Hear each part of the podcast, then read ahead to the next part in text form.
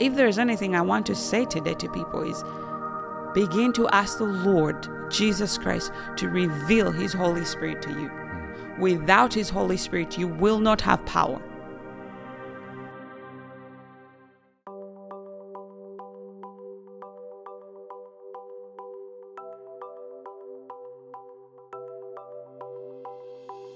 Jahan Berns has lived a remarkable life building the kingdom of God, living in constant connection with Jesus Christ, and being an agent for his power and activity on this earth. We had the good fortune to sit with Jahan to discuss the presence and power of God in this world, of which she has experienced much. Today's part two of that conversation. I must say, if you have not listened to part one, that you do that as soon as possible. Jahan's accounts of God's measurable movement and presence are remarkable. But today she discusses some extraordinary spiritual experiences. She offers some really helpful insights that can apply to you and your family today, and even intercedes for our listeners in a powerful prayer. So let's step back into our conversation with Jahan Berns. And by the way, make sure you stick around to the end. We have something special for you there.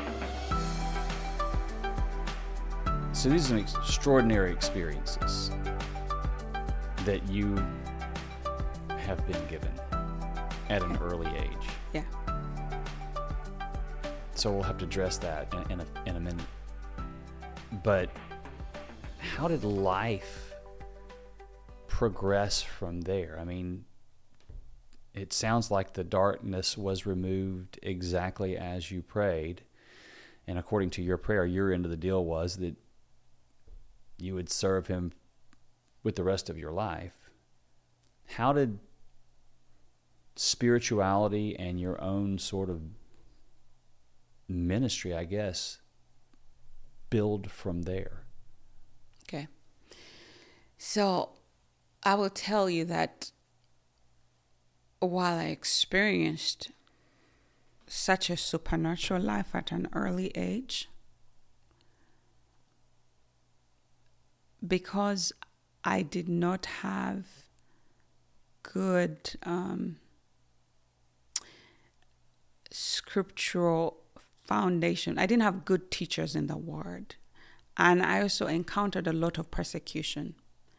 I will say that I, I continued to walk with the Lord, but I had I still had a lot of trauma. I still had a lot of um, just a, a, very difficult family life, mm-hmm. and um, really had my fair share of trials. And by the time I got to university, I was just tired. I was burned out, you know. Um, yes, I had seen God heal me of a lot of things, but inside I I was still very much struggling. And I think one of the things, Stacy, was I felt that it should be instant, mm-hmm. you know, and or that now that I'd come to Christ, you know, I wasn't going to struggle as much as I was struggling, or that the struggle would come to an end, right? But the reality is that Paul writes and he says that that Jesus, you know, that I want to know the power of Christ, the power of his resurrection, and the fellowship of his suffering. Saying, I want to know him. I want to know him. I want to know him in his power and the power of his resurrection and the fellowship of his suffering. I had really experienced in those early years the power of his resurrection, the demonstrations of the power. But I was just not open to embracing the fellowship of his suffering. But yet the Bible is very clear that those who are going to live a godly life will suffer, mm-hmm. will. And so when I suffered, and I suffered intensely, beyond what I can even share right now, intensely, I was unprepared for it. I didn't have the background and the support, you know, during that time. And so I came to a point and I just gave up. I said, God, I'm tired. I I can't go on. And I got offended at God. I felt he just wasn't answering my prayers as he should in a time frame that I wanted him to. And it's when you grapple with how can a good God let bad things happen? And I looked at my whole life and everything seemed like they'd been bad. Mm-hmm. And so I just I just had a crisis of faith. I still believed he was everything he said he was in, in the scriptures, but my heart just gave out. You know. And so I stopped praying. And I said, I'm I'm done. I'm tired. I'm just tired, God. I can't go on. And I could still sense the love of God and the presence of God, but logically, I was like, why have you let me suffer so much? And there's just no end to my suffering. I have you, I have my relationship with you, but my circumstances are so bad and there's no end in sight. Right? Mm-hmm. and and so I just gave up. So I get to the university in law school, and I I just make a conscious decision to stop praying, and uh, to stop going to fellowship and exclude myself from from the very things that would have helped me stay spiritually healthy and alive. I cut myself off. So I started dating this young man, and soon we were involved in sexual sin. And I, I can't tell you how many times that the Lord would come to me in dreams and say, I want you to repent and come back. But I, I was I was angry and I was bitter at him. Mm. And so I get pregnant. I get pregnant, and uh, abortions are illegal in my country. So, um, but I'm like, I can't have this baby. I'm in law school, my second year of law school. No, towards the end of my first year. My boyfriend, you know, his parents are very, very wealthy, very uh, prominent. He's like, we cannot have this baby. So the the place where I went to have the pregnancy test, the woman hands me a slip of paper, and she says, "You doesn't look like you want this baby. We can help you." So inside, I'm eaten up with guilt because I know it's wrong. It's against the Lord, but I want to go ahead and still do it because I'm rebelling against God. You see. I'm also feeling like I'm boxed in by my circumstances. I really can't have this baby. So I go. We we we had to save up a lot of money to to go because it was illegal. It was underground. It was expensive. So we go there, and um, there are girls, you know, waiting for their abortions, and I get in line, you know, sit down, wait for my turn. The ones before me would come and go. So it's my turn, and I get in, and the, there's a doctor and a nurse, and they explain the procedure to me. They're like, "We are going to give you an injection that will put you to sleep. We'll perform the procedure, and when you wake up, you will get a prescription and go fill it. You, as long as you take the medication, you should be okay. So I was like, fine. Well, they gave me that injection. I did not fall asleep. Mm. I felt a little bit dizzy. And all of a sudden, I saw a door, a black door, appear before me. And it opened. And there was a sound coming out of that door, like um, a vacuum sound. Whoosh, you know. Mm-hmm. And it begins to pull at me. And everything within me knows I don't want to go through that door. And I suddenly make that connection. I am being pulled through that black door because I am in this abortion clinic doing this. And so I told myself, I have to stop. I have to stop. I don't want to go through this abortion. But I'd lost communication. I could not communicate. I, I tried to bring out the words and I couldn't. And, and so the force pulls me through this door and it bangs shut and I find myself in a what looked like a, a long tunnel. And um, I'm traveling so fast. It's like this force is just pulling me through this tunnel at a very, very, very fast speed. And the the more I travel, the more I begin to feel anxiety and fear. Eventually, I start making out what seems like light, and I'm like, "Oh, great! I I'm coming out of this." But as I in, you know get closer to that light, I begin to hear you know screams, screams, Hmm.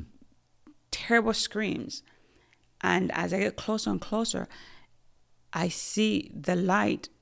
But as I, I get to the mouth of the opening, I fall and I'm falling and I'm, the light is not really just light. It's a fire. It's like fire as far as my eyes could see. And people in that fire yelling and screaming in agony and creatures flying over them, shrieking. And I realize this is hell. I'm falling into some sort of hell, some lake of fire. And I was just crying, screaming hysterically. What was I saying? Jesus, forgive me. Jesus, forgive me. Jesus, help me. So I'm crying out so desperately as I'm falling.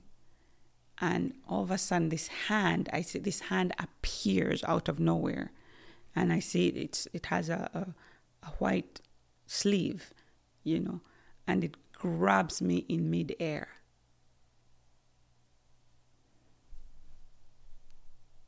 And I sit up, my eyes open, and I'm in this abortion clinic. The abortion's done. Mm, literally, like, I've been crying, but the doctor and the nurse are there, like, shaking very visibly. And the nurse is crying, and the doctor starts screaming at me, and he's like, If you're a Christian, why did you come in here? So I stagger out there, and the girls who had been waiting for abortions after me are like shaking and they flee. They flee. And oh, that shook me, Stacy. Because until then, I had never seen a vision of hell. I mm. never had a dream of hell. I'd read about it, but I realized it is real. What caused the doctor and the nurse to shake? They said I was screaming. My friend that had come to be with me, you know, said, You screamed and yelled and shouted. What happened to you? Hmm. And I could not speak. I couldn't tell them what had happened at that point. In fact, it took me years to tell this story. Hmm.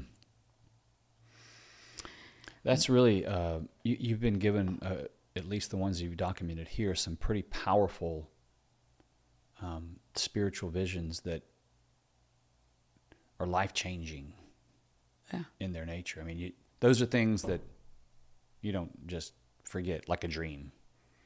No, Tho- those are those are some pretty remarkable experiences. Did you begin to retransform after that? I'll tell you what, that did, it brought me into a place of beginning to cry out to Jesus. Mm. Because I realized my sin, I realized my disobedience, and I began to repent. Listen, none of my circumstances had changed. I was still battling and struggling, and everything was bleak. But I was beginning to understand that when you come to the Lord, you come on His terms, not yours. You come in, what does surrender mean? You live on His terms. To embrace His will means you give up yours. To crucify your flesh, to say, I've been crucified with Christ, means, God, I die to my will. I die to my desires that I may live for you and you completely. When Paul says, I am a bond servant of Jesus Christ, what's he talking about? I lay down my rights. I will go where you want me to go. I will say what you want me to say. I will do what is pleasing to you. even if it's detrimental to my wishes.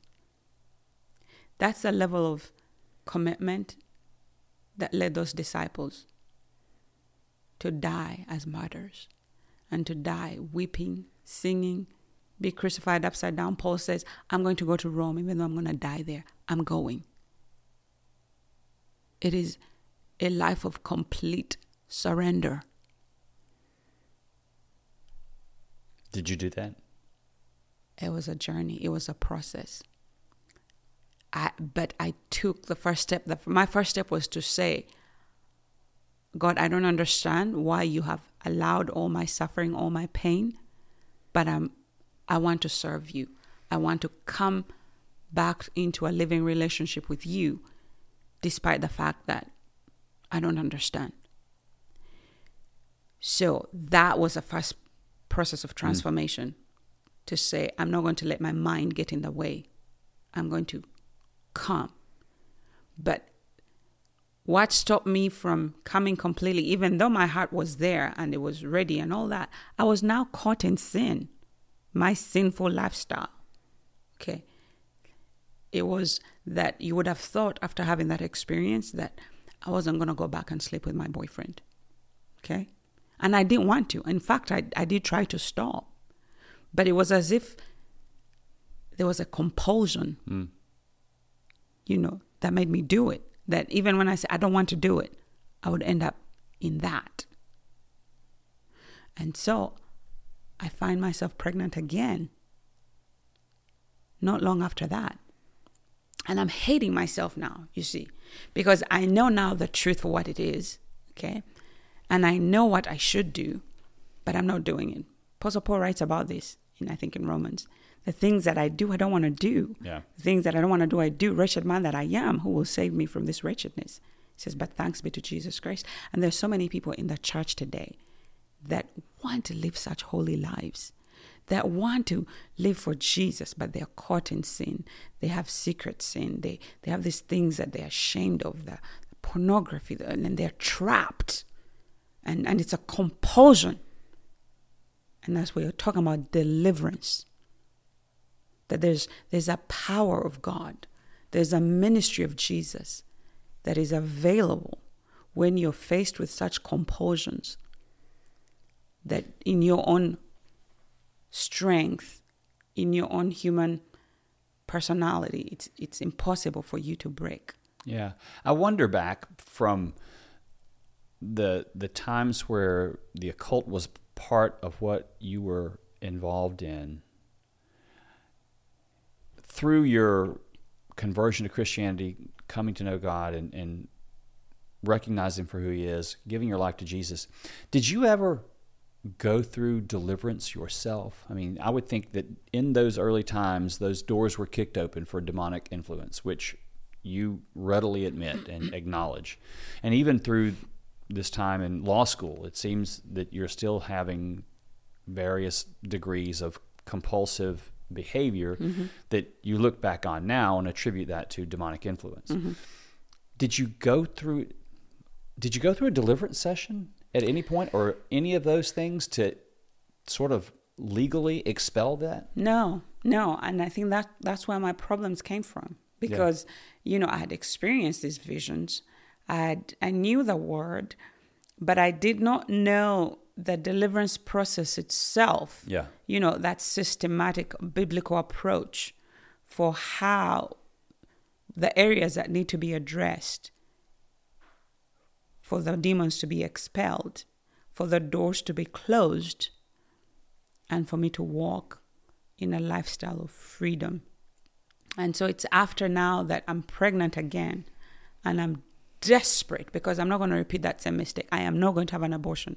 Even if I die having this baby, I'm going to have this baby because I'm not going to go to hell.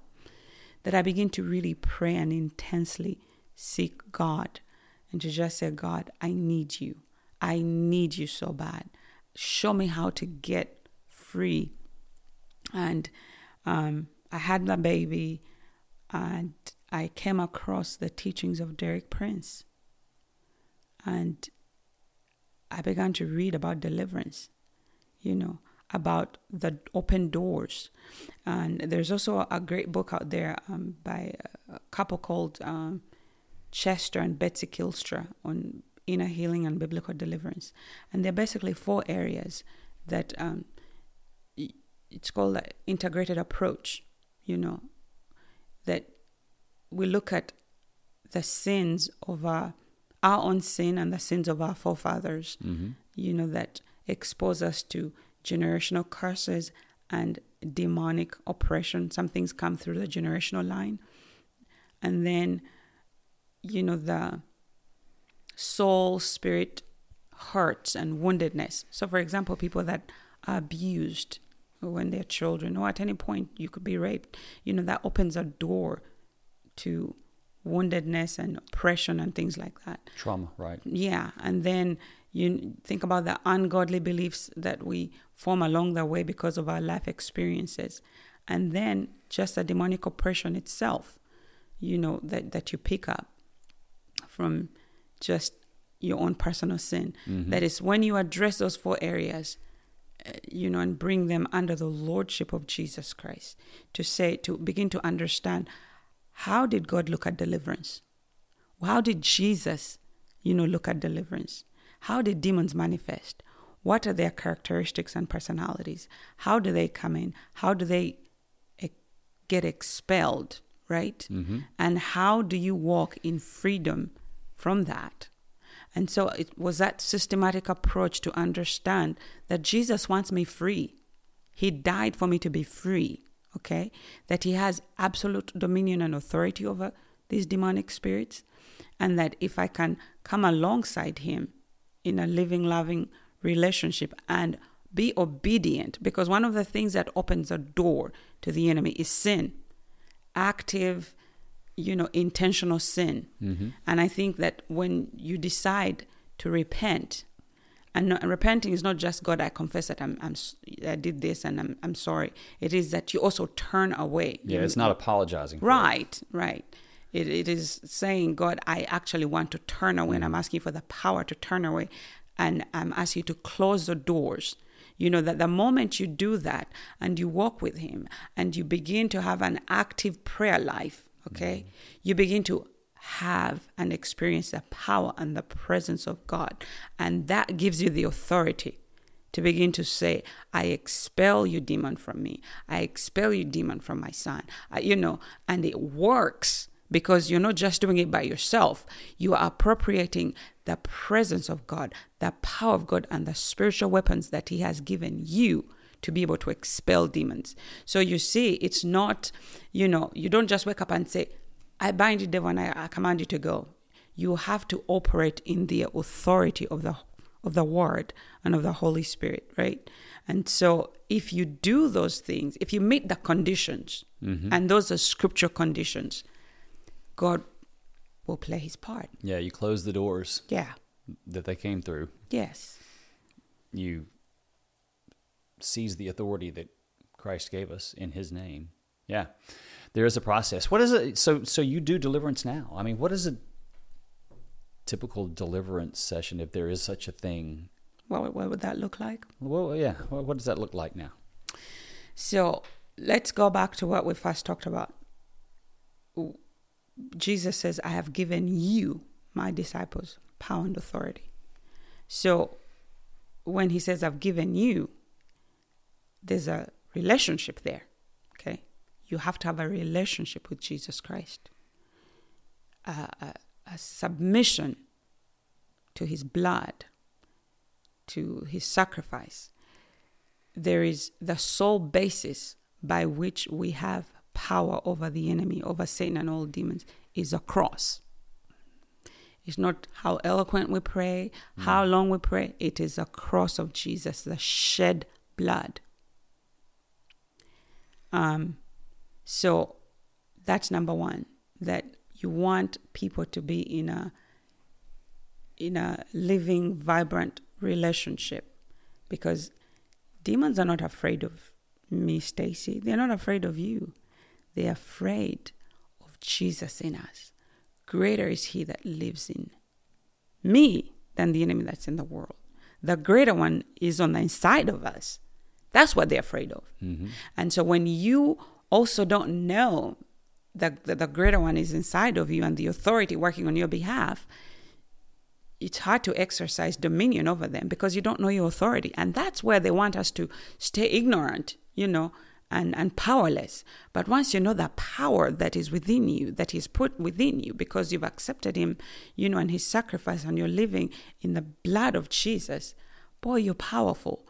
Revelations 12 says, We overcome Satan by the blood of the Lamb and by the power of our testimony. Those two things are working hand to hand hand in hand, right? So, first and foremost is that that we want to be in that protection of the cross. We're coming solely in the power and the completed work of what Jesus done on the cross. Secondly, as I mentioned, is, is that what opens the door, what gives the enemy legal ground? It is sin, right? It is unconfessed sin.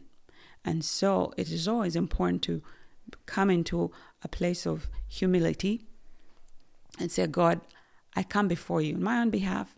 You know, if there are things that have been committed against you, even in my generational line, I humble myself and I ask you to forgive by the blood of Jesus. Okay, that is a scripture requirement that sins have to be forgiven in order for us to exercise the authority God has given us. Okay. And and one one thing about deliverance is the enemy will try to make you feel ashamed, you know, and and to and to for most people be like how how people how will people hear that I'm oppressed here and there. No, there's no shame in that. Did you see Jesus shame anyone who came to him? He cast seven spirits out of Mary Magdalene. Seven. And she followed him. He when he resurrected, she was one of the first people that that saw the resurrected Christ. Of you know, like there is no shame.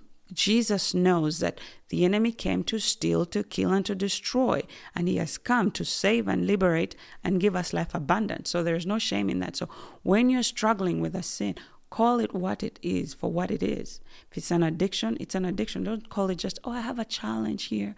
Well, you know, if it's lust, call it lust. You know, if it's pornography, call it pornography. God, I have this problem. I have this sin, and I have, you know, I'm convinced that it's it's there's a spirit connected to it, and I humble myself. I cannot help myself. The Bible says that when I covered my sin, I wasted away. I think it's David writing in the Psalms. But when I exposed it to you, you healed me. That's what happens when we cover our sin, we cannot be healed. But when we come and expose it to the light of who He is, that's when the healing begins. So to say, God, I am laying aside my dignity, any sense of my own religiosity, and I'm just saying, I need you. And I'm putting my sin before you, before the cross, and I'm asking you to forgive me. That's step two. You know, you confess and you you you turn away from it. You ask Him for the ability and the strength to turn away from your sin. You repent of that. Third thing that is so important to the deliverance process is forgiveness. You know, if you don't forgive, Jesus established an unvarying spiritual law. If you don't forgive, there's no forgiveness for you. And if you don't forgive, you're turned over to the tormentors. My interpretation of that, who are the tormentors? The enemy. And so many times you you've been a deliverance session with someone and sometimes there's a there's a time i was taking this woman through deliverance and uh, it was interesting stacy because she had been oppressed and we've been praying for a while together and we just couldn't we couldn't have breakthrough. This is after a few sessions together. And one night I had a dream about her and she was in chains and, and all that. And I texted her, I said, listen, you're in chains. You know, there's something that the Lord still wants to do. And so we met to pray. And she begins to really, um, this demon begins to manifest around. He's very aggressive. How so? Sorry? How so did he manifest? Um, she could not say the name of Jesus. I mean, she could every like every time she tried to say Jesus, it would stop her, and she would be in such she she was in such torment. She would just cry. She'd be like, "I can't, I can't." Like mm. she was, something was tying her down and weighing her down. So, and I prayed, Lord, what what's going on? And we're just really praying. And then all of a sudden i looked at him and i said you have unforgiveness. Is there someone that you need to forgive? Because we cannot go on until and this voice came out of us i can't forgive. I can't forgive. Like well there is a spiritual requirement in the bible that you have that we have to meet for you to be free and so I said listen forgiveness is not a feeling it's it's an act of faith an act of your will and you ask the lord to let or li- line up your emotions with, with, with your will and your faith. You exercise your faith to forgive. Say, Lord, I'm, I'm, I'm going to obey you, and I forgive so and so for doing this to me. And will you supply me with the feelings of forgiveness? Right now, I choose to forgive even though I don't feel like it, in obedience to your word. I choose to do it on your terms, not mine. I said, Do you think we could do that? Could you pray and ask the Lord to give you that ability to have the faith to exercise your will to forgive, even though your feelings are not in it right now.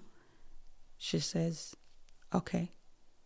So she's, she begins to pray and say, God, I forgive so and so. And immediately, the moment she said those words, we had that breakthrough and we were able to complete the deliverance process and expel the demons. That's another person you probably ought to have on your show. She's yeah. doing amazing, amazing. You're gonna have that. That's how. Uh, that's how I got you, right? So it's people have had experiences with uh, others, and they say, "Oh, you need to have them on." Okay, um, so let me finish. So yeah, forgiveness. Yeah, yeah. Okay, and and so once you pass that step, the Bible says that you know we're not to love the enemies of God. So that you love what God loves and you hate what He hates. You know, um, I could want deliverance for you so bad, Stacy, but if you don't want it for yourself, it's not going to work. Yep. You know, because you're going to keep on opening that door. So there's a process. There's a stage at which we say you must break agreement with your sin and with the spirit that's oppressing you. Whatever legal ground you gave it, whatever door you open, you have to break agreement with it. You have to take your stand with God against that thing against that sin and against that spirit. Mm, that's good. And so once we do that, and then we we ask the Lord to just remove any curses, you know, that may be operating against this person. Again, it's the blood of Jesus. Bible says Jesus became a curse for us, that we might become the righteousness of God in Christ Jesus. So once we do that, then we feel, unless the Lord highlights something else, we're ready to stand in our authority to expel, to expel, to cast out. Jesus would cast them out. People say, Where do you cast them out? I don't know.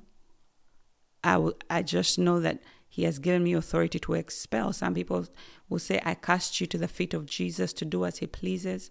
You know, I know that in that moment and in that time, I can feel and I can sense the presence of God. He's the one delivering. I'm just a vessel. You know, I can't deliver anyone. Jesus has to deliver them. What I do is stand in a place of faith, stand in His word, stand upon His blood, meet the conditions as I know them as laid out in the scriptures, and then command them to leave. And Jesus Himself, His Holy Spirit, expels them. The end product is at the end of these prayers, okay, we're looking at people who are like, wow, this is amazing, you know. And for some, like, listen, deliverance, for example, for me in my case, it was a journey. It was a journey of taking territory, okay, because I had so much stuff.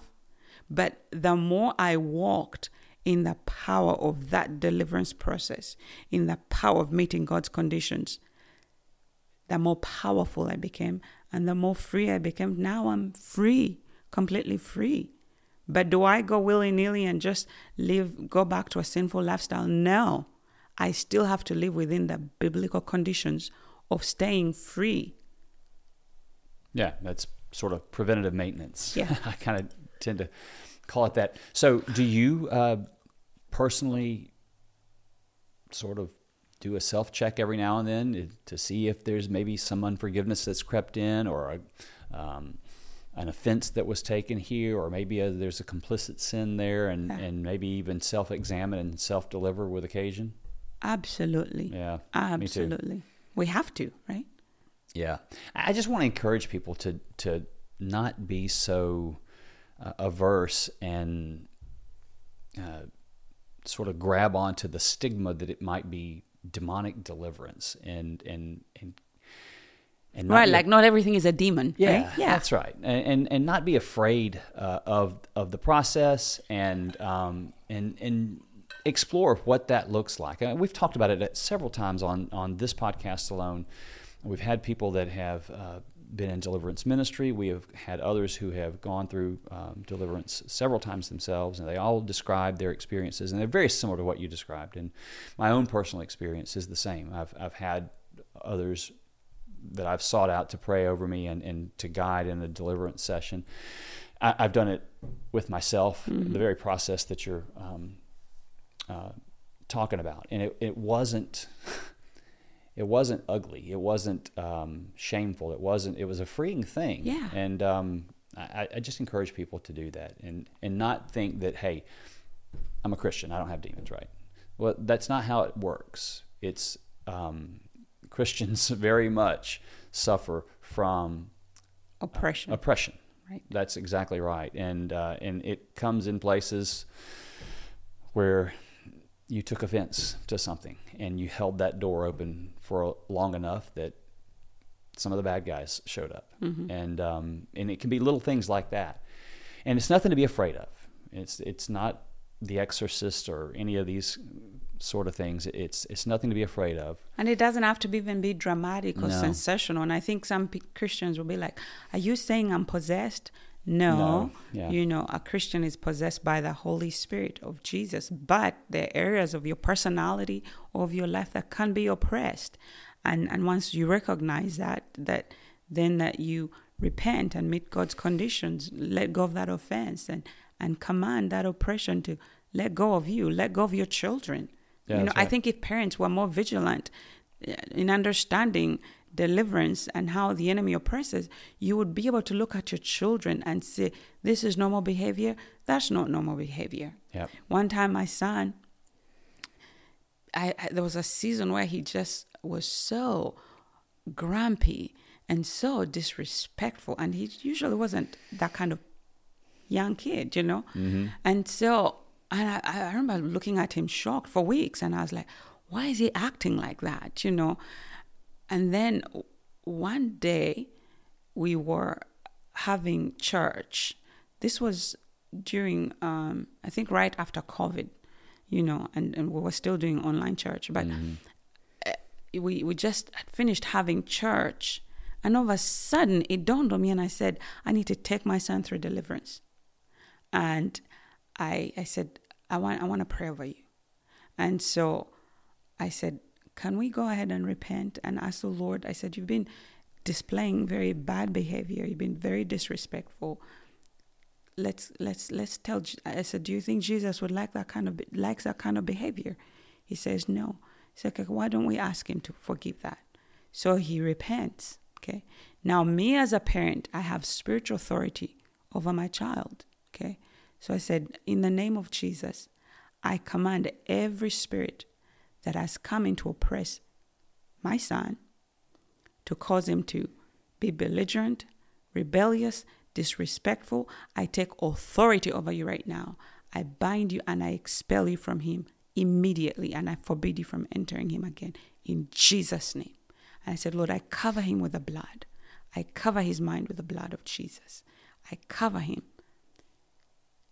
When we finished our prayer, I was dealing with a different boy completely. He never exhibited that behavior That again. day. That moment. Hmm. So, but un- unless we know, unless we have that revelation, many times we just think, oh my gosh, they just became wild and they just went off, you know, doing all these terrible things. And sometimes it's not really them. Yeah. Yeah, that's really powerful and good. I as you're describing that, I'm seeing that with people that I know and familiar with and kids. And I think about my own kids and seasons they've gone through that. And uh, that's really good. And I think that's that's super helpful. Um, so I would think that if you are actively an agent in the army of of the living God, um, fighting in these battles and uh, being a minister of deliverance and um, of healing and other things which you do. You're uh, sounds like you're a very active intercessor, which is wonderful. And and more and more people, I'm I'm just I'm seeing more and more people accept that um, sort of that responsibility, and they they believe that they are to to do that, which I, I think that's increasing, and I, I love seeing that. I would think that you would have seen some significant spiritual power battles that might be surprising or shocking to people. Have you seen some stuff that would if someone says, "Well, I don't," it's not really a spiritual realm; it's just kind of a our overactive imagination, that sort of thing. Have you ever seen a spiritual battle manifest itself in a pretty uh, defined way? Oh yeah, gosh, I have so many examples. I was about to say, pick one or two, or two maybe, and share them just as a you know, if if you didn't believe that there is a God before hearing this story. Um, so uh, first of all, Stacy, I think that when we talk about deliverance, I think some people might even have this thing that we go around and we're like talking demons, looking for demons, you know. Yeah. It's not like that. I think that if you're a Christian that is living vibrantly in, in the power of the Lord and in the presence of the Lord via intercession and His Word, the Bible says these signs shall follow them that believe. We don't go following the signs, okay? Those signs come because we're living the way we should be living. So I pursue the presence of God more than anything else. In my devotions, in my time of intercession, you know, I'm looking for God. I'm looking for interaction with Him. I'm looking for encounter with Him. My heart is in in him okay mm-hmm. out of living in in that overflow okay i come across these things i encounter people that are oppressed right and i have the power then to deal with that because i have been with jesus think about it when jesus went about his business you know demons came they manifested in front of him right and he simply cast them out. He didn't. His life wasn't consumed by where's the demon and where can I find it. And, yeah. and, in the same way, our lives are not consumed like that by by the by the devil. Our lives are consumed by Jesus, by the fire of the Holy Spirit and what He's doing. So the outcome of that is that the gospel is preached, and the people that are bound are set free. Okay? But so what does a, a, a physical battle look like? Um, I was with um, a friend of mine up in, North Carolina, in the Highlands area, and we we conducted a deliverance session in her community. And a lot of people got set free. A lot. Well, what I forgot to tell her because she's she's really new to all this is sometimes the enemy will want to counterattack. So she was in the process of selling a house, and uh, the next day everything fell apart completely. And I mean, we're talking at a lot of money at stake. Mm-hmm. And she was devastated and a place of hurt. And, and so I went into prayer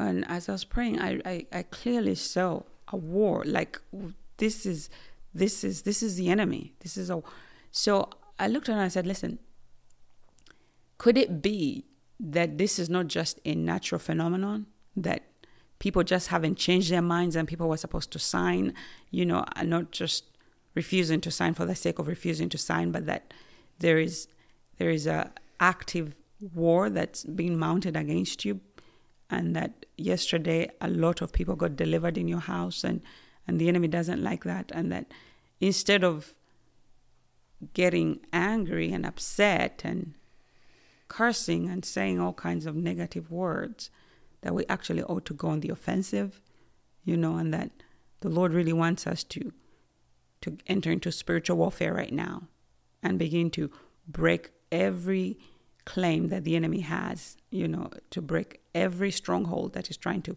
put in your path. She wasn't very keen on that, but I could, for me, I could sense it so strongly. So I, I really pushed her in a wonderful way, you know, and I said, we're going to go and we're going to pray. And uh, so we went to the property that was supposed to be selling and we stood there and we began to do spiritual warfare. Hmm. And we, we, we, I said, you're going to turn this house over to the Lordship of Jesus Christ, literally. We're going to pray and bring it under his blood. And we're going to give it to him. It's now his. We're going to break every claim that the enemy has against his house. Every claim through anyone that he may, you know, that he's trying to exercise. We're going to break it right now because we've turned it to him and we've put it under the blood. It's His. He always protects, He always provides, He always defends what is His. So we began to pray that way and to break the demonic forces that had been sent against that property, against my friend, against, you know, just the closing process. Prayed for about an hour. And we went back to the house. And five minutes later, she received a phone call from both her attorney and realtor, and, they were like, "We don't understand." But all the people that said they were, going, they were not going to sign, they're now going to sign, and we're going to close two days from now. And she was like, "Oh my goodness!" Her reaction was she just went and repented. She's like, "God, I'm so sorry," you know, so sorry for my lack of faith. But she didn't know what she didn't know, you know. Yeah. Why didn't we think to pray earlier. I think we all have that in our lives, and um, our, our first reaction is to go handle whatever needs to be handled. We don't think often to pray first. And it sounds like you stepped in and gently said, "Hey, I'll go with you. Let's let's let's attack this spiritually." It's amazing that in five minutes, ten minutes time, yeah, it was. You could just see Jesus put his finger of peace on a situation. I've seen that so many times where I, have I've been going into a really volatile situation, and before getting out of the car to approach the person or the place or wherever it is, I just pause and say, I can't fix this, but you can. Yeah. So I ask you to just touch it with your finger of peace and walk in and be just shocked at how peace has suddenly settled over a situation that there was no hope for. I've had a few uh, instances that's very similar to that, um, very similar to that, and I just I, I love those um, descriptions of those things. What do you think Christians, a majority of the Christians, many Christians, what do you think they don't understand about the spiritual realm? Maybe it's American Christians. I don't know. So interestingly, Stacy, in believers in Africa, Asia, they are so aware of the spiritual realm, and they will tell you that. You know, if you go to like my country, nine of nine out of ten people will tell you they've seen a demon yeah. or they've experienced some sort of spiritual activity. Okay, I was um, a, a month ago, I, I ended up praying for this young woman in in Asia.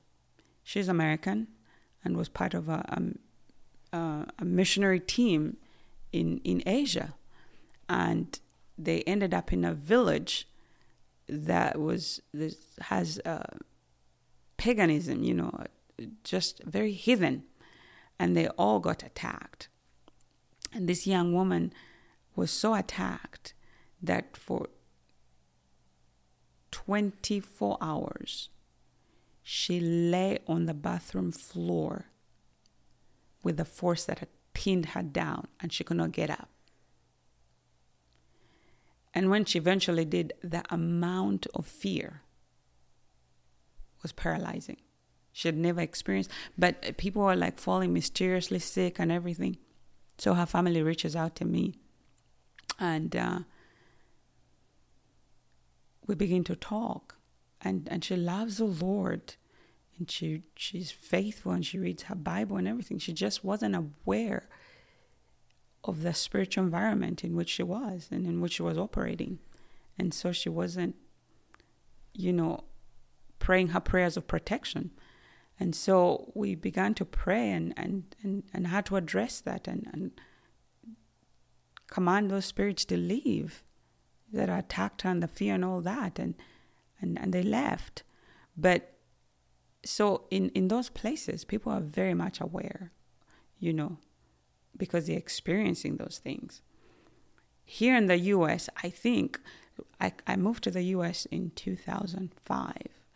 And at that time, there was hardly anyone talking about deliverance or spiritual warfare. Mm-hmm. But in the last five years,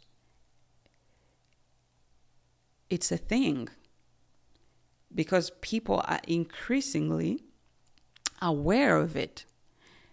Do you know what I think? I think in Africa and Asia, those places that have been such pagan strongholds, you know, the enemy manifests so freely because it is harder you know the the what pushes back the forces of darkness is, is the presence of god and so when you're in a, in a in a place like that that has so many strongholds you know and not you know you, you haven't had thousands of years of of christendom and and and and scripture and everything you know demons have been given leeway to manifest and do whatever right but here in the West, I, will say in the, in the, in America, where you know for the longest time people have been godly, and um, it's been hidden.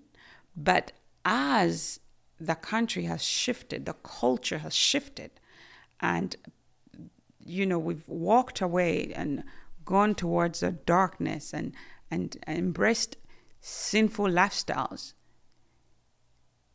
that level of oppression and manifestation has now grown. Um, I will tell you, like, I've always known deliverance because I, I grew up in it, right? But I did not really get very active in deliverance. I mean, one on one, I prayed with people every now and then. But now, where it's like every week, every, you know, you're, you're going to this conference, you're going to that retreat every weekend or that, because this is the need it's in the last five years. And there's a correlation between the sinfulness of a culture, of a people, and the oppression that comes as a result. So we're going to see this more and more. And you know what? You're going to end up talking about it more and more because unless we have revival, unless the power and the presence of God come and people begin to repent and the sin issue becomes less of an issue, we're going to see the need for deliverance grow more and more like it has. Yeah. Yeah, interesting. I had a, uh, John Arnold was on uh, a few weeks ago, who has been a missionary in West Africa, West Africa, uh, for forty years. Mm-hmm and and we talked about that. Why, why? What's the difference between there and here? Why don't we see that sort of activity here? The question was: Is the activity that's seen in Africa just um, an overly superstitious culture that's not um, that's not developed, or is it truly occurring? And, and of course, he has, as someone from the West that's there, he's like, well, I've seen some really mm-hmm. supernatural, remarkable things myself. It's not just a superstition. Mm-hmm. But we kind of talked about it, and it seems like the strategy of the enemy there is to be so present and so visible as to grip everyone with fear. So they just fall in line and do and, and keep out Right. mission, missionaries, presence of God, all this stuff. But it seems like the strategy here is to act like it doesn't exist, act like it's not real, is is to um, not necessarily manifest itself, but increasingly, as you've mentioned, as the culture has thrown the truth of God sort of out the window, and even in some places embraced the idea of dark spirituality that it is manifesting. And and then in sort of response to that there are more and more people like you like Pete Browder who was not on not long ago and several others that I, I know of who are actively involved in uh, deliverance ministry. I, I'm seeing it a lot more as well. It's just not something that was ever really mentioned before. There might be a movie come out about extreme cases of deliverance to sort of Hollywood it and and glorify it in that way. But as far as day to day stuff, it's surfacing, it's bubbling up, and, and something that we're covering and doing a lot of here, just to expose the need for it. I, I wonder. Um, that was a, a question I had about how you might see the culture. How how are you seeing the other ways that you may be seeing the culture shift spiritually over the last I don't know twenty years or so? I think that when I first moved to the US, 2005, there was um, there was a respect, a greater respect for godliness, godly values, and the Bible, and Christians, and church. That's eroded a lot Mm-hmm. in just the last 20 years. Um, the Bible is very clear that that blessed is a nation that fears God. You know, his his protection will be there, and you know, Israel is a biblical Israel is a good example of that. That when they walked with the Lord, He protected them. When they turned away to idolatry, to opening themselves up to demons, demonic worship, the demonic slaughter of children, you know, um, he turned against them, Mm-hmm. you know, and he allowed the enemy to oppress them, both the spiritual enemy and the physical enemy. And so when you see a culture that begins to um, disrespect, to derogate the Word of God, when you see, even in church, when we think that we can treat God in any way we want and that He's not worthy of our love and respect, He lifts His hand. Yeah, And, and when we treat him like he's just another thing on the shelf that we can. Yeah, but but you think about it, Stacy. There is such a, a, you know, back in the day, there was people served God with the fear of God. The fear of God was was such a a, a tangible thing, you know. And when I say fear, I'm talking about the reverential awe of God. Mm-hmm. But that's gone away. Somehow we've reduced God to our level. You Right. know, there's a way in which we we we we've preached another Jesus. You Yeah. know, a Jesus that is supposed to cater to us. Mm-hmm. You know, that's not who Jesus is. It's what I told you, Stacy, before. You come to him on his terms. If if you're going to expect to live in the blessings of his covenant, the blessings of protection, the blessings of seeing his power and his presence come and manifest and and provide and protect, you ha- he has to be Lord. he has to not just be savior but lord Yeah. and and we live in a culture today where he's not lord. He, That's he- right. he, has to we've just reduced him to one of us. He's, he's just my buddy buddy you know.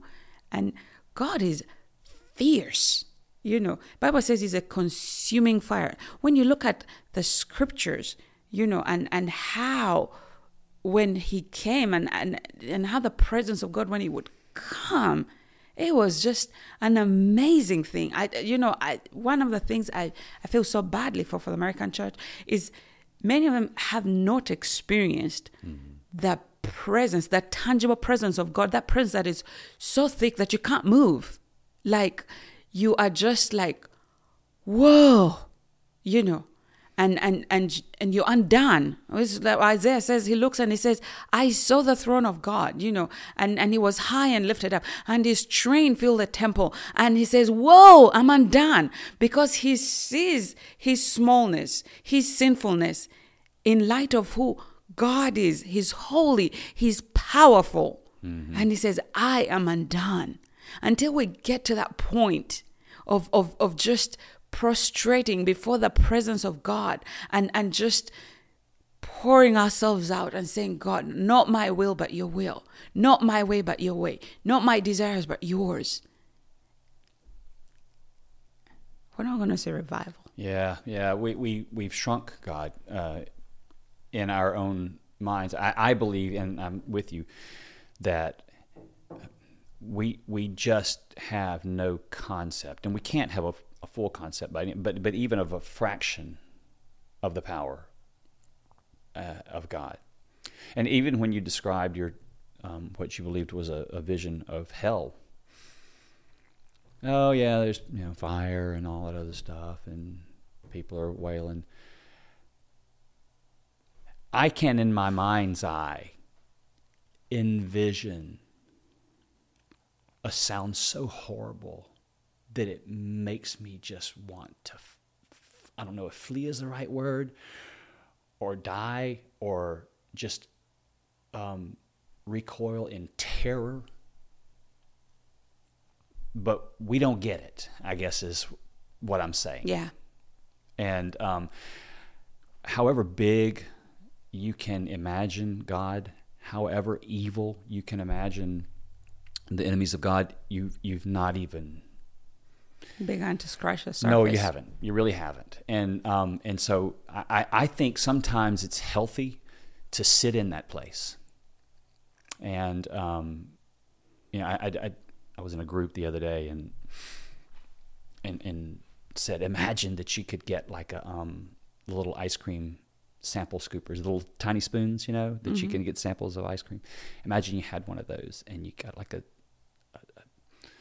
a, a scoop, very small. It's like half of that, but it was this just intense, bright white light that lit the whole room. But the the the, the piece was the size of a, an eraser on a pencil, and you consumed it, and instantly you saw in additional dimensions and you had energy and, and you were filled with life and joy so overwhelming that if you had an ounce more you would die Mm-hmm.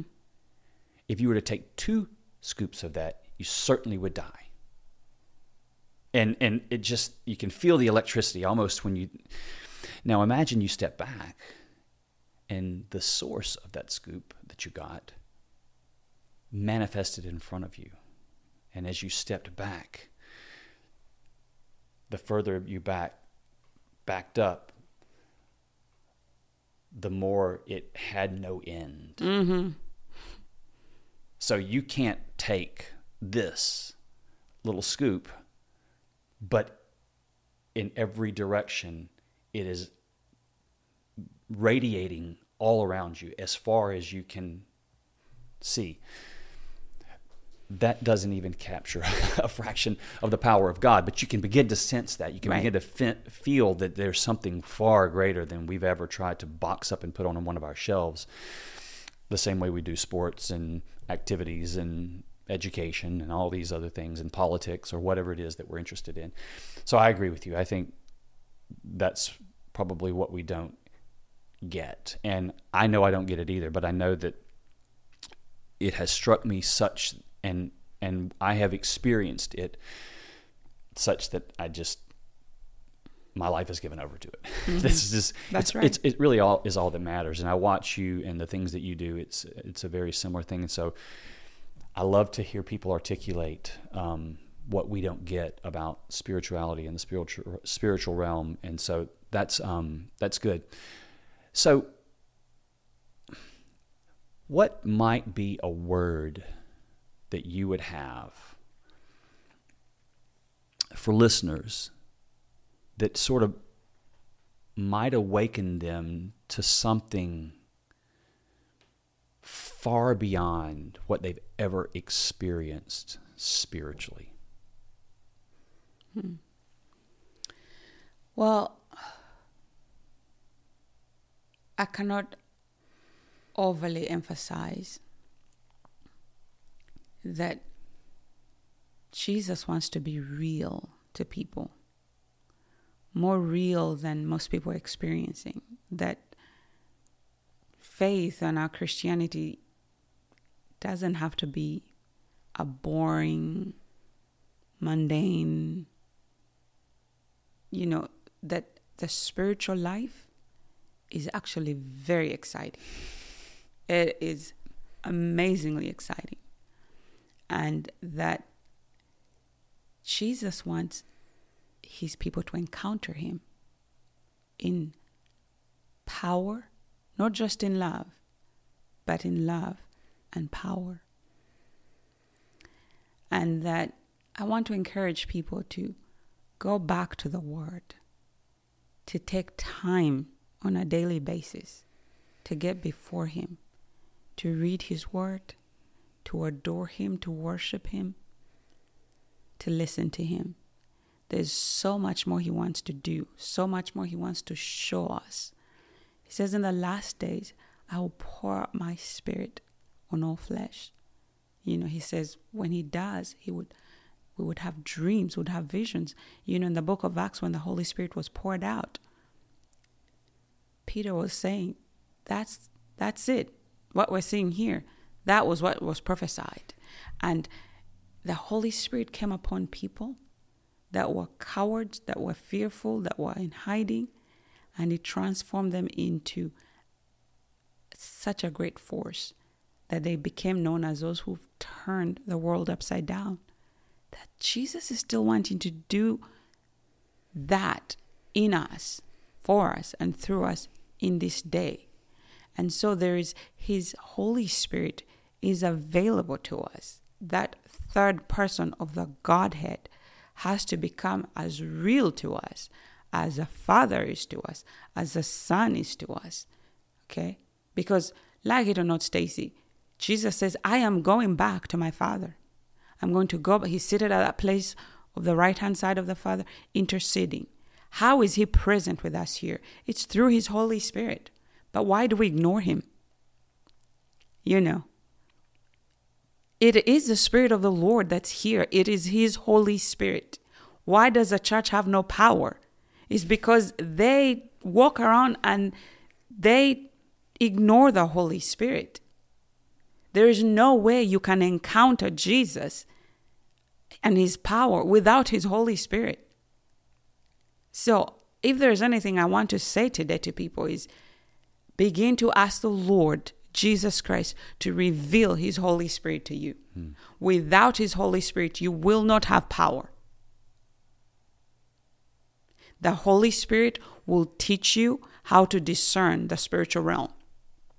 Because to go into the spiritual realm and understand it is only possible through the Holy Spirit. Mm-hmm. To overcome it, it's only possible through the Holy Spirit.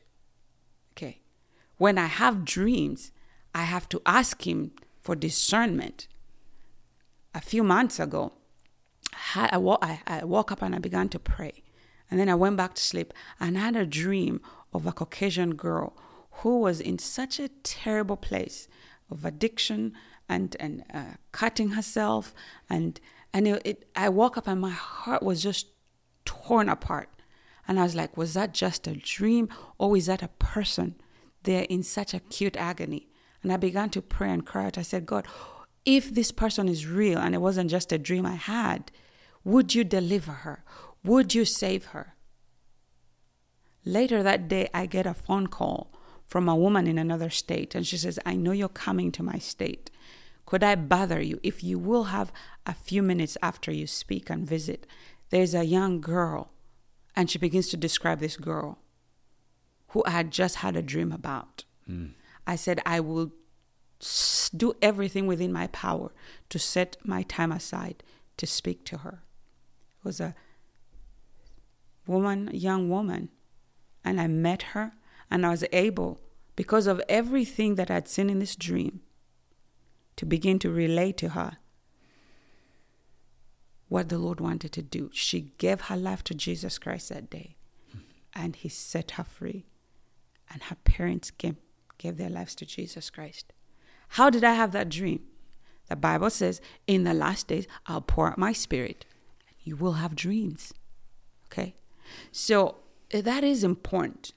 It is important for the church to get back in the word. It's important for the church to get back in prayer, to get back in fellowship, to ask the Lord to reveal the power of His Holy Spirit and for them to open themselves up to the working of the Holy Spirit. I know that there have been quacks out there and, and it's been abused and all that, but come back to Him again. Come back to the Lord again and dare to trust Him again to lead you aright. It all has to center on the truth, the truth of His Word. The Holy Spirit does not act outside of the will of Jesus, the will of God. He acts in conformity to the Word of God. That's always our safety net. So, yes, people may have been, you know, um, misled out there and, and fallen ac- across quacks, but come back to the Word. If you come back to the Word, to the Lord, in prayer, the Holy Spirit will come and He will lead us into that life of power. And we ourselves will be able to turn the world upside down like those disciples did. The power of His resurrection and the fellowship of His suffering. Are we going to, we have to be willing, Stacy, to suffer for the cross when we see, oh, miracles are happening in Africa, miracles are happening in Asia, those are people that have sold themselves out to the Lord. They see the power of God, but they also experience some hard things. We're coming into days that are unprecedented. And those that know their God will continue to do exploits. You know, you you have to we have to know and understand that hard times are coming. But if we're in him, in his power, we're going to be okay. He's going to lead us, He's going to guide us, He's going to see us through the tough times. I'm not saying that everything will be, you know, hunky dory, but we will not fall away. There's a great falling away that's going to come. But yet, there's also the remnant will be strong and the remnant will be revived. And the Bible says to occupy until Jesus comes. And we're not going to be occupying in defeat. Yeah, I think uh, you say it well. I think it's the power of God that um, that is stuff that a lot of Christianity hasn't experienced. I think we have subscribed to a doctrine and a morally sound way of living that meets in church and but doesn't have true relationship with Christ and exercise the authority of the power of God and see it in their lives. But I, will be honest, I'm seeing more and more people set aside a lot of the tradition of religion mm-hmm. to to get face to face with Christ again mm-hmm. as He is, and uh, not as He has been prepackaged for them mm-hmm. um, in in their in in the religious traditions of the day and of the last I don't know 50 years or so, And maybe longer than that. But um, yeah, I, I, think it's the power of God. People people don't experience the power of God, but people ha- who do experience the power of God that seek God and in His power, um, they're changed, and they see it and they know it and and they want to share it and they want to see freedom for everyone. And that's that's what you're doing. And um, thank god for you. And i'm, I'm telling you i think he gave me that word uh, earlier today. Hmm. and uh, it's just more um, apparent now but you are a flat out warrior for the kingdom of god and um, i'm thankful for that Thankful for what you're doing, you know, exposing what the Lord is doing, exposing what the enemy is doing, and equipping people. I mean, it's it's podcasts like this that you bring people on that are able to share their experiences and what God is doing.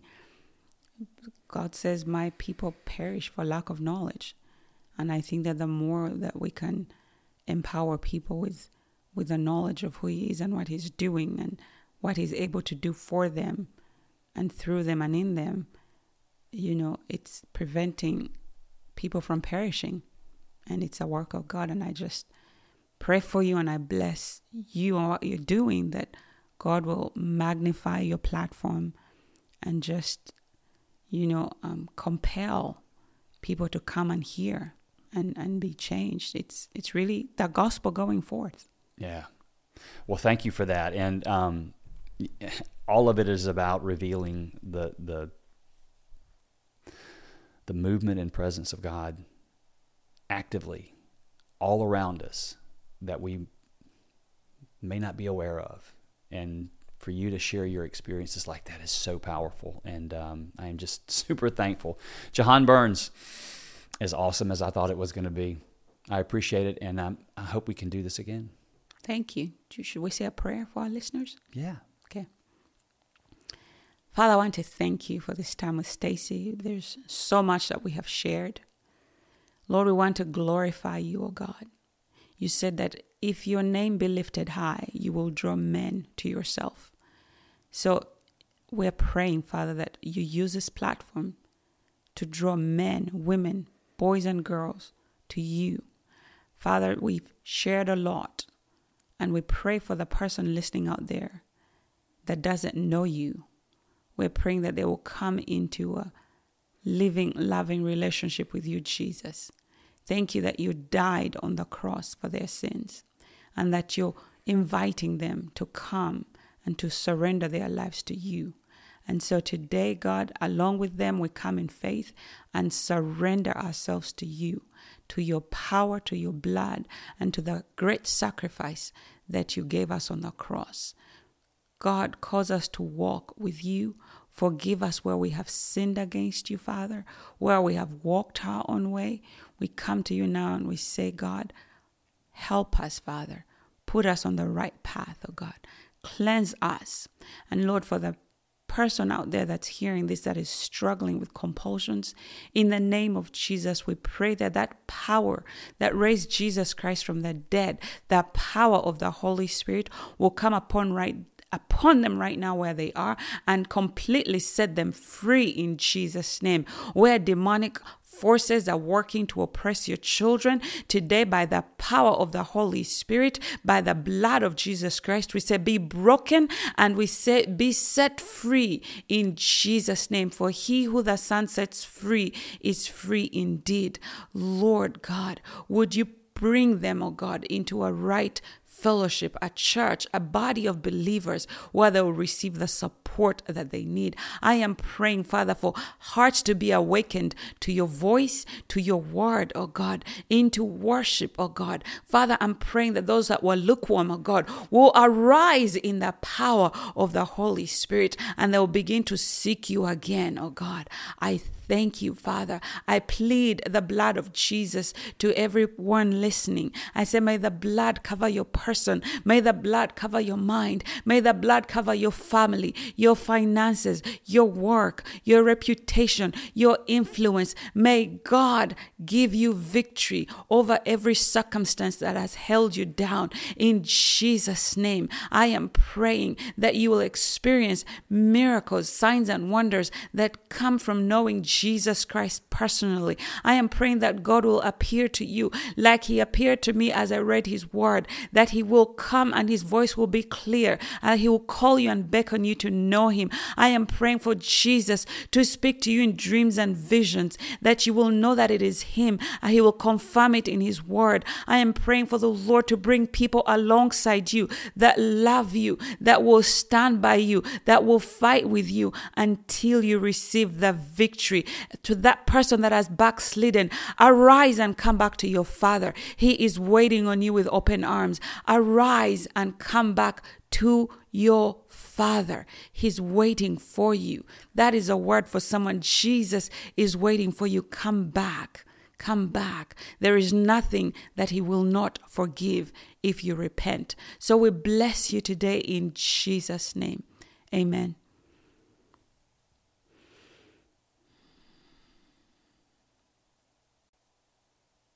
The Father is a holy time, and we are thankful.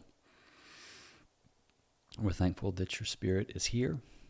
We're thankful um, that your intention is to reshape the lives of those who hear.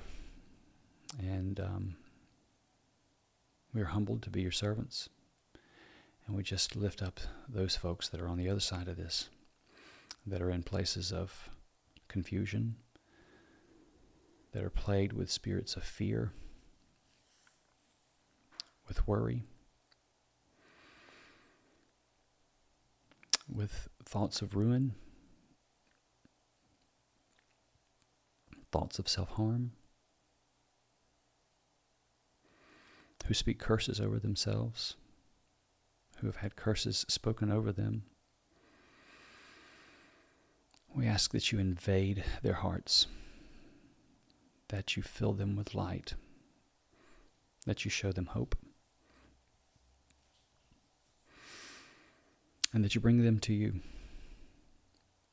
We ask that you manifest your presence to them. We ask that you seal them with your power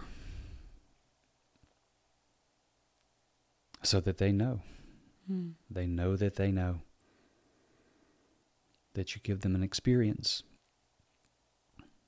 that will change them forever, that is made just for them. I pray blessings over Jahan. She is your child. She is your warrior. And so I just pray that you continue to strengthen her. I just pray that you show her a version of you that she's not seen before. That you pour your Holy Spirit into her in rich ways. Mm. where she is able to go and speak life into the world in ways far greater than she ever dreamed. We pray that you multiply her fruit with math that only you comprehend. Mm. Pray that you blow your Holy Spirit over her, in her family, in this ministry, and her ministry, and that you breathe into us such life and light that it has no choice but to spill out from us and into the world. Building your kingdom and drawing your children closer to you. You are glorified as we produce fruit, and so, God, let us produce a hundredfold. Yes, Lord. Breathe into us we thank you, God. We thank you that you have chosen us. We thank you that you have redeemed us. We don't understand that kind of love. We're just overtaken by it. And we just desire to live in your presence, in your thick, thick presence. In Jesus' name we pray. Amen. Amen. Oftentimes, when we finish these, the conversation continues after the final cut. Today, we thought we'd share a few minutes of what was said after the recording was to have ended. Um, one thing that happens, a couple of things that happen for me. Um, I, I feel uh, I have a few things happen, but a couple of things happened in the last 15 minutes or so. One was after the description of the infinite source of light and life with the little scoops, I began to shake. And um, and then during that prayer, I I feel um, the uh, I'll feel a coolness, almost a, a breath of almost a breath that it's been coming from here and, and it's up and, and, right through here. I turned the AC off a long time ago, so there's no vents blowing mm-hmm. or anything like that. But as we were in the prayer, and it's still there, it's still coming. I can feel it right now. I can, it's coming. I don't know. You may not feel it. I feel it, and it's getting stronger. Um, it's almost like a fan's blowing, mm-hmm. and um, just a holy time. So thank you. Praise God. Well, I, I, the way I feel, I feel this electricity. Mm-hmm. I've been feeling it over my body throughout the course of our talk. So he's he's here with us. Mm. No doubt about that. As we approach the end of 2023 and prepare to celebrate the birth of our Lord, we want to thank you for listening to and for supporting this podcast. Our ongoing prayer is that God draws you closer to Himself through what is spoken in these conversations. We pray that He expands all of our understanding of His presence and His power through this ministry. It will continue to be our prayer going into 2024. We already have some powerful stories and remarkable guests lined up for next year, so until 2024, we pray the blessings and peace of God over you and those you love.